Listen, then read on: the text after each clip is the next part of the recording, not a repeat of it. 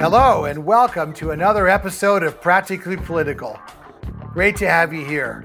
I'm Dave Spencer. And I'm Carrie Sheffield, and we're glad to have you here. And we're also glad for a very special guest, Mr. Alexander Heffner. Uh, welcome to Practically Political. Thanks for having me, Carrie and Dave. So, our uh, viewers and listeners know uh, he's the host on PBS of The Open Mind and a wonderful new show called Breaking Bread on Bloomberg TV. Uh, Alexander, just tell us a little bit about this new show because it's just launched and we want to let our audience know about it. Well, thank you, Carrie, and thank you, Dave, again. Um, the idea of the program, really the genesis of it, was this fantasy I had in my mind of an amazing race to national morale, to sustained legislative victories that we can be proud of as a country. So we know that the reality TV culture has been seeping into our bloodstreams for you know god knows how many decades. We've been amusing ourselves as the nyu media critic neil postman would say to death uh, as opposed to amusing our democracy to sustenance to life.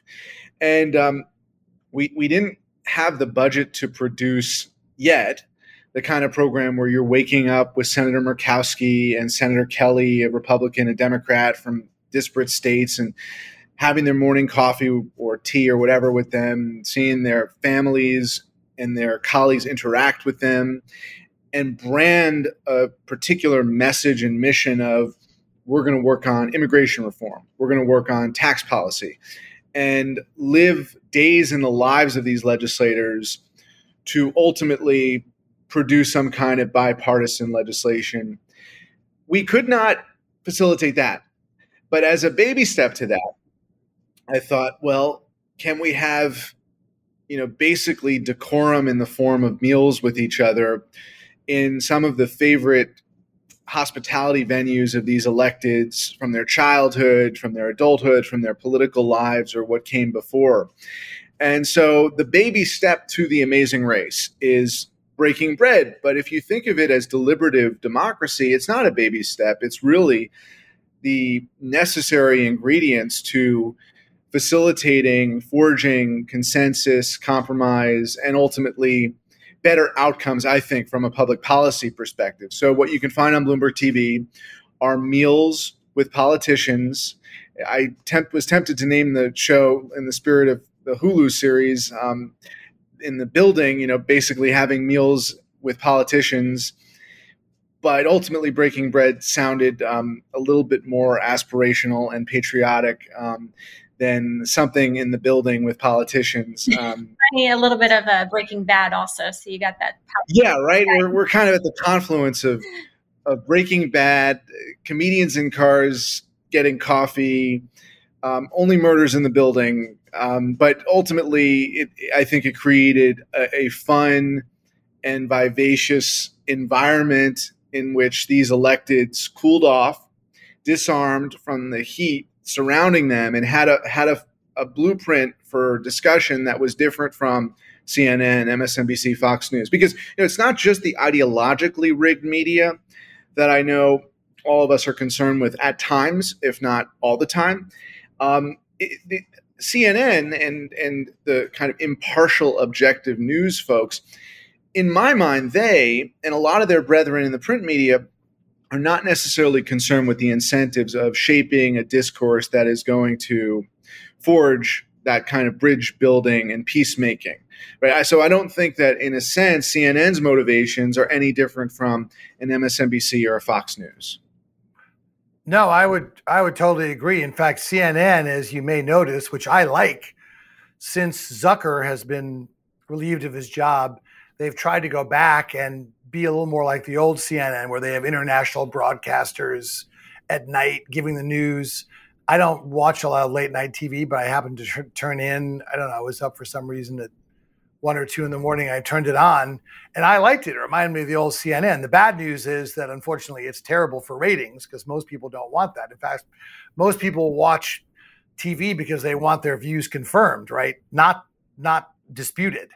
And even though and look, MSNBC doesn't outright lie the way Fox News does, but they do give you the side of the story that they want you to, to get. So you can hardly call it objective journalism for sure. So I except but, when Carrie is on Fox News.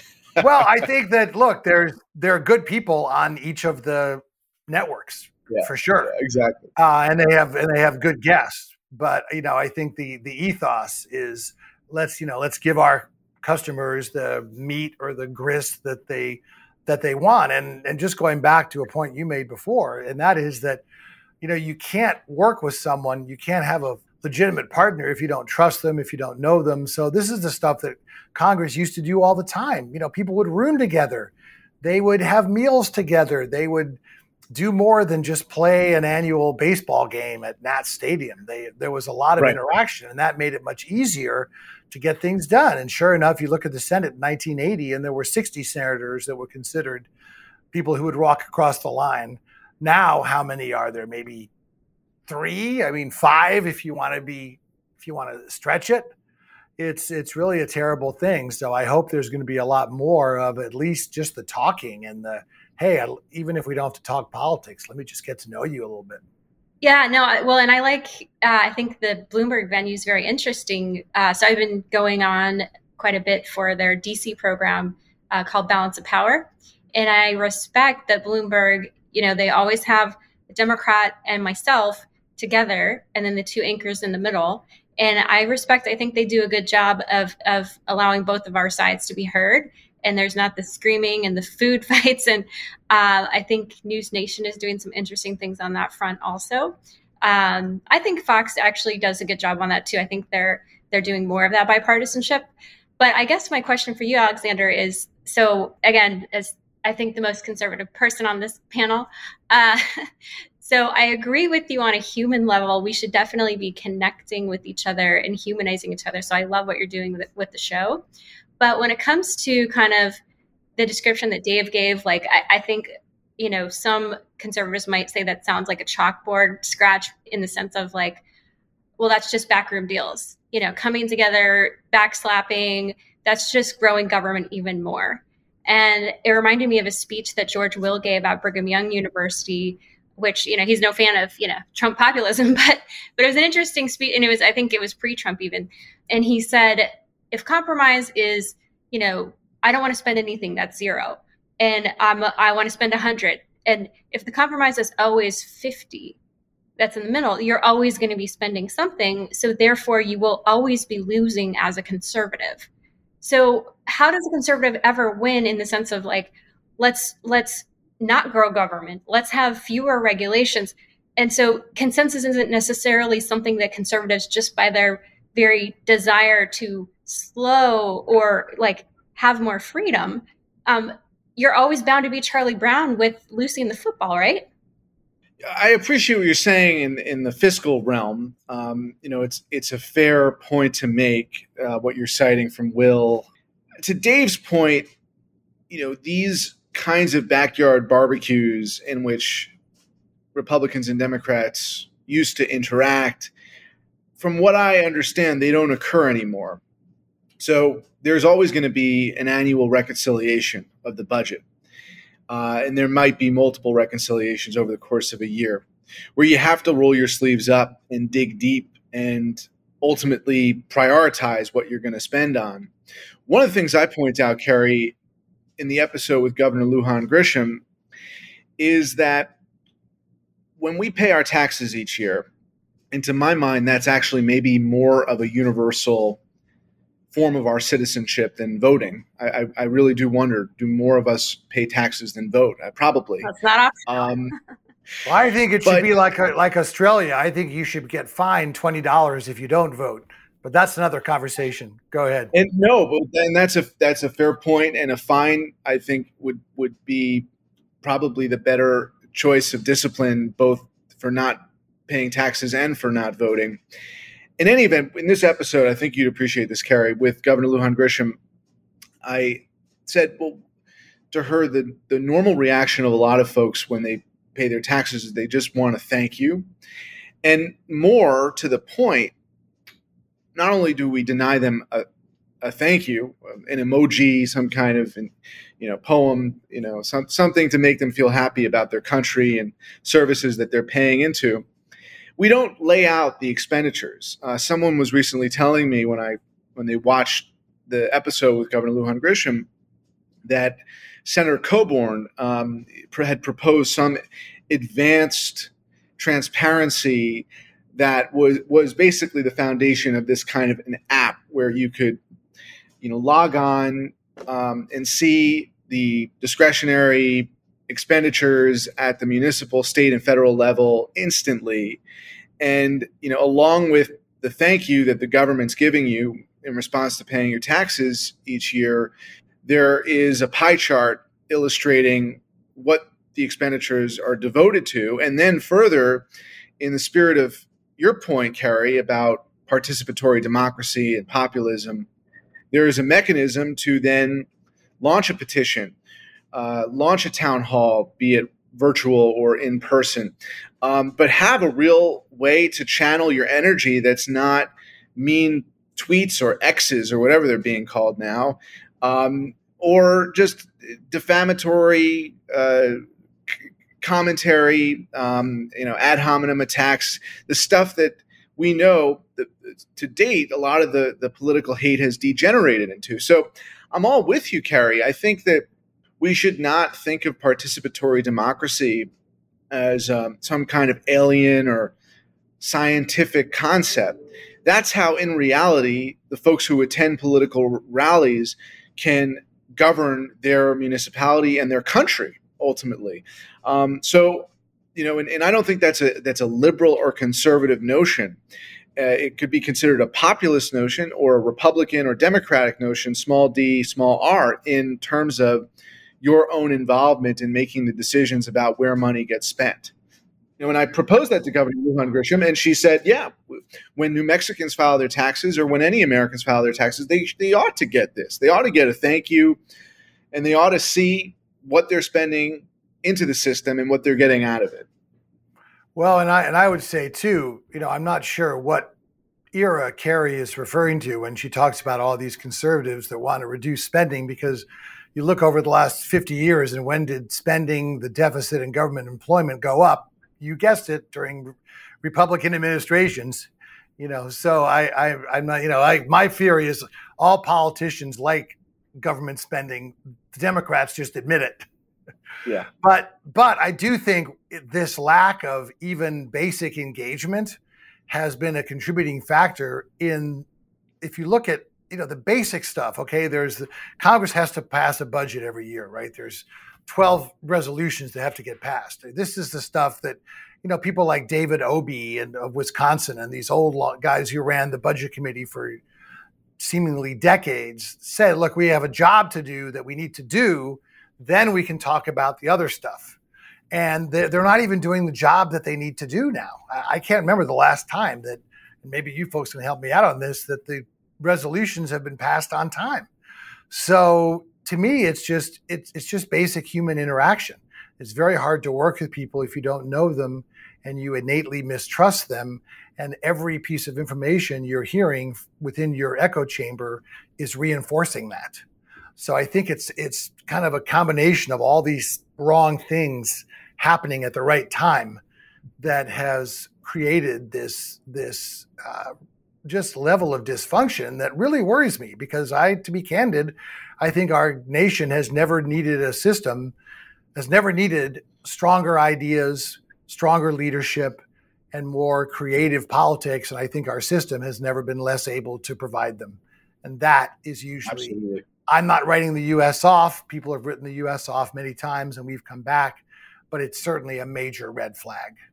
Absolutely. And Carrie knows me. I'm a glass that's half full person. So for me to say that is, uh, I must, it must be pretty serious on my mind. Yeah, no, uh, I, I love that idea, Alexander, with the letting people know what your what your money is going to. Absolutely. And I, I think it's interesting too, hearing from, you know, when someone, let's say they just graduate from college or just finish high school, and then they might be super progressive and then they get their first paycheck and they see how much of it is going to taxes. Um, and a lot of times they kind of sober up. But I think taking that a step even further uh, and letting them see what the money is going to, I think a lot of people uh, might uh, wake up even more. So, but and Dave, I, I agree with you, but I think that's the whole point of a lot of the conservative base, they would agree with you. They would call them RINOs, the people who made all those deals that you're talking about. They would call them RINOs. And then also when uh, Bill Clinton got his balanced budget, that was in large part because of Republican Congress that was forcing that discipline on him. But well, yeah, when there's a Democrat in the White House, then conservatives are all in on reducing spending. It's just when there's a Republican in the White House that it's not quite all of a sudden that that enthusiasm, that passion just seems to dim a little bit for some reason. I yeah. it's a mystery I'll take to my deathbed. We don't hear dinos spoken of on MSNBC. yes, really. Why that, Carrie? I, I, think because Democrats are more disciplined, uh, and as Dave said, the, you know, they're at least open about admitting they like to spend. So uh, you are always spending at the end of the day. So you're a Democrat, you're supposed to like spending. It's just a question of how much. But uh, well, but again, deficits of the Barack Obama, his first administration, slowest increase in spending since the uh, since Eisenhower.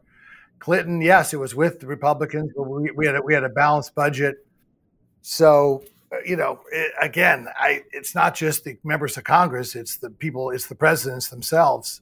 Whether it's you know big government conservative from conservatism from George W. Bush, or Trump going totally off the rails. Um, I mean, Reagan at least tried. You know, he vetoed 22 spending bills, and he tried to get spending under control. He gave up in the end, but at least he tried. There was none of that from W or Trump. Yeah. Well, Alexander, as you can see, Dave and I have spirited debates, but I wanted to ask you about the show. Uh, walk us through like what, what's happening. So it's been released. Are all the episodes released? What's your timeline? And what's are you going to have a second season? And what kind of responses have you been getting? Um, is it what you hoped for? And any surprises? It's what I've hoped for in just the act of doing it, which which is always, you know, when you accomplish a project that you think in and of itself is merits existence uh, because there's nothing like it. Uh, to me, that was an accomplishment in this media climate. Um, I, we are building out a second season. The first season you asked about is continuing to air on Bloomberg and on Bloomberg.com, and we will be premiering an on demand home for the content soon. Right now, it's been on individual time slots on Bloomberg, but soon you will be able to have access to all 10 episodes of the first season. And they span from the Dakotas, South and North, to Maine and North Carolina and West Virginia to, to Utah, um, your native land, Carrie, uh, or once native land, uh, depending upon how you think of it these days. Um, in any event, I think that there's an opportunity for the second season to drive this beyond entertainment value. So I think that there's entertainment value in having meals with politicians and learning about their history from Doug Burgum's grandparents operating the first ever elevator grain, you know, in the Dakotas and around the country. Um, you know, when they were distributing mill and taking, you know, they built the first one to send on that mill across the country via train. Um, and uh, whether you know, or talking about Governor Mills and her, you know, near death experience with scoliosis and being paralyzed as a child, and for multiple surgeries having to overcome, and then seeing her husband with his own medical concerns um, sadly pass, but have to and have to go through a, lot of the same puzzle of the American healthcare system, and that's as an elected office holder, um, a governor today, but but prior to that, an attorney general. Um, and you know things that that people are united on. Um, I think a lot of folks are united on the idea that the opioid epidemic or pandemic, whatever you want to call it, is a net negative. Uh, and most people would rally around the idea of clean water and clean air being a net positive.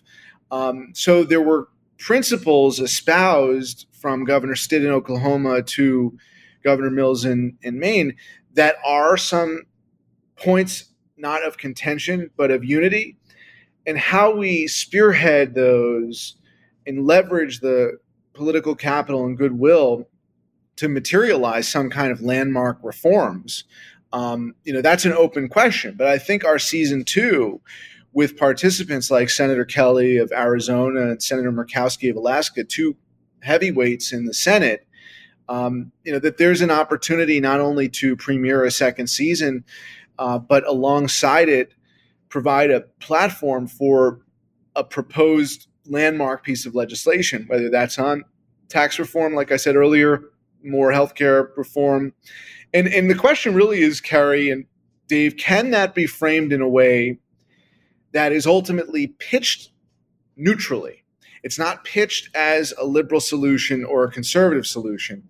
It's pitched as common sense, as bettering the union, if not perfecting the union, and increasing the livelihood, the, the life, liberty, and happiness of our people. Because I go back to those founding documents, however imperfect the conditions of the country were at the time, and they were imperfect, the aspirations of those documents um, were as perfect as you can get in literature, right? The aspiration of it. And why can't we, on most issues, even with the difference on some of the the the hot button so-called hot button social issues of the day. Why isn't there enough commonality and camaraderie that we can uh, pave the way for successful governance in most areas of of life? And so that's a, that ultimately is a is a moral values question and a question of whether we can be malleable and moral at the same time. And uh, and you know I think we can be. I mean I think the first 10 episodes of this series prove the capacity of people to talk about shared values and now it's acting on those shared values. And that's what i would hope to accomplish in a second season. Yeah it, it, it might be fun let's say if there's some legislation that has been stalled or that people are trying to get off the ground or whatever inviting the people who are the most likely to be spearheading that to have to have a dinner. And then who knows? I mean, they, yeah, exactly. That could be the genesis of some real legislation. But I guess my question for you, because I know we're running out of time, but I wanted to ask what it, what has been sort of the most unexpected or biggest surprise or thing that you've learned or have experienced on your on your show. Well, on a personal culinary note, and I think I shared this with Carrie over text, um, that I would fall in love with Thai food in Salt Lake City um, I mean, just a gem of a restaurant, Sarah Thai restaurant in Salt Lake. Fantastic food, you know, just a plateful of of delicious vegetables and fish and pork. Um, and it was at the suggestion of Governor Cox, uh, whose friend had texted him some months earlier and said, you know, I've had Thai in Thailand and everywhere else, and this is the best Thai I've had. And um, that was a credible statement. Uh, so, you know, there was that. Um, there are little nuggets of information that you wouldn't necessarily think about. And I shouldn't call them nuggets. I mean, I asked Governor Cooper of North Carolina a question that could be asked of any senator or governor, but in most states in our union, we pay more per prisoner than per pupil. And to Carrie's point, maybe we don't have to pay as much as we do in some school districts for outcomes that are better. I know in private schools that are endowed and charter schools that might be endowed, there's a lot of money going towards those kids and those teachers. So I, I think that we do need to support um, edu- educators broadly. Uh, what does it say about our country that we're paying more into the system of privatization of prisons and more per bed in a, in a prison than uh, for a kid in a, in a pre-K or a, a, ninth grade classroom. I think that's problematic. Those are the type of questions I'm asking. That's not a political, politicized, or partisan question. I would think, right? I mean, I think you both would probably concur. Uh, it's not an ideologically rigged question in any way, except maybe to Carrie's point, if you're correlating price spent per pupil on the efficacy of that education. I think to some degree that that is a correlation that's in fact. Um, but another piece is is to go back to the prison industrial complex, which is a term that I hear now from conservatives as much as liberals, is um, Governor Stitt recognizing in his first term in, in office that um, Oklahoma per capita was the most carceral state in the union, and that he wanted to change that. and embarked on that with some significant reforms in his home state. Uh, so you know you can you're going to be surprised and delighted, and I think in most respects about the aspiration of, of achieving that better union, that more perfect union in this series. And you're going to see a lot of fun food.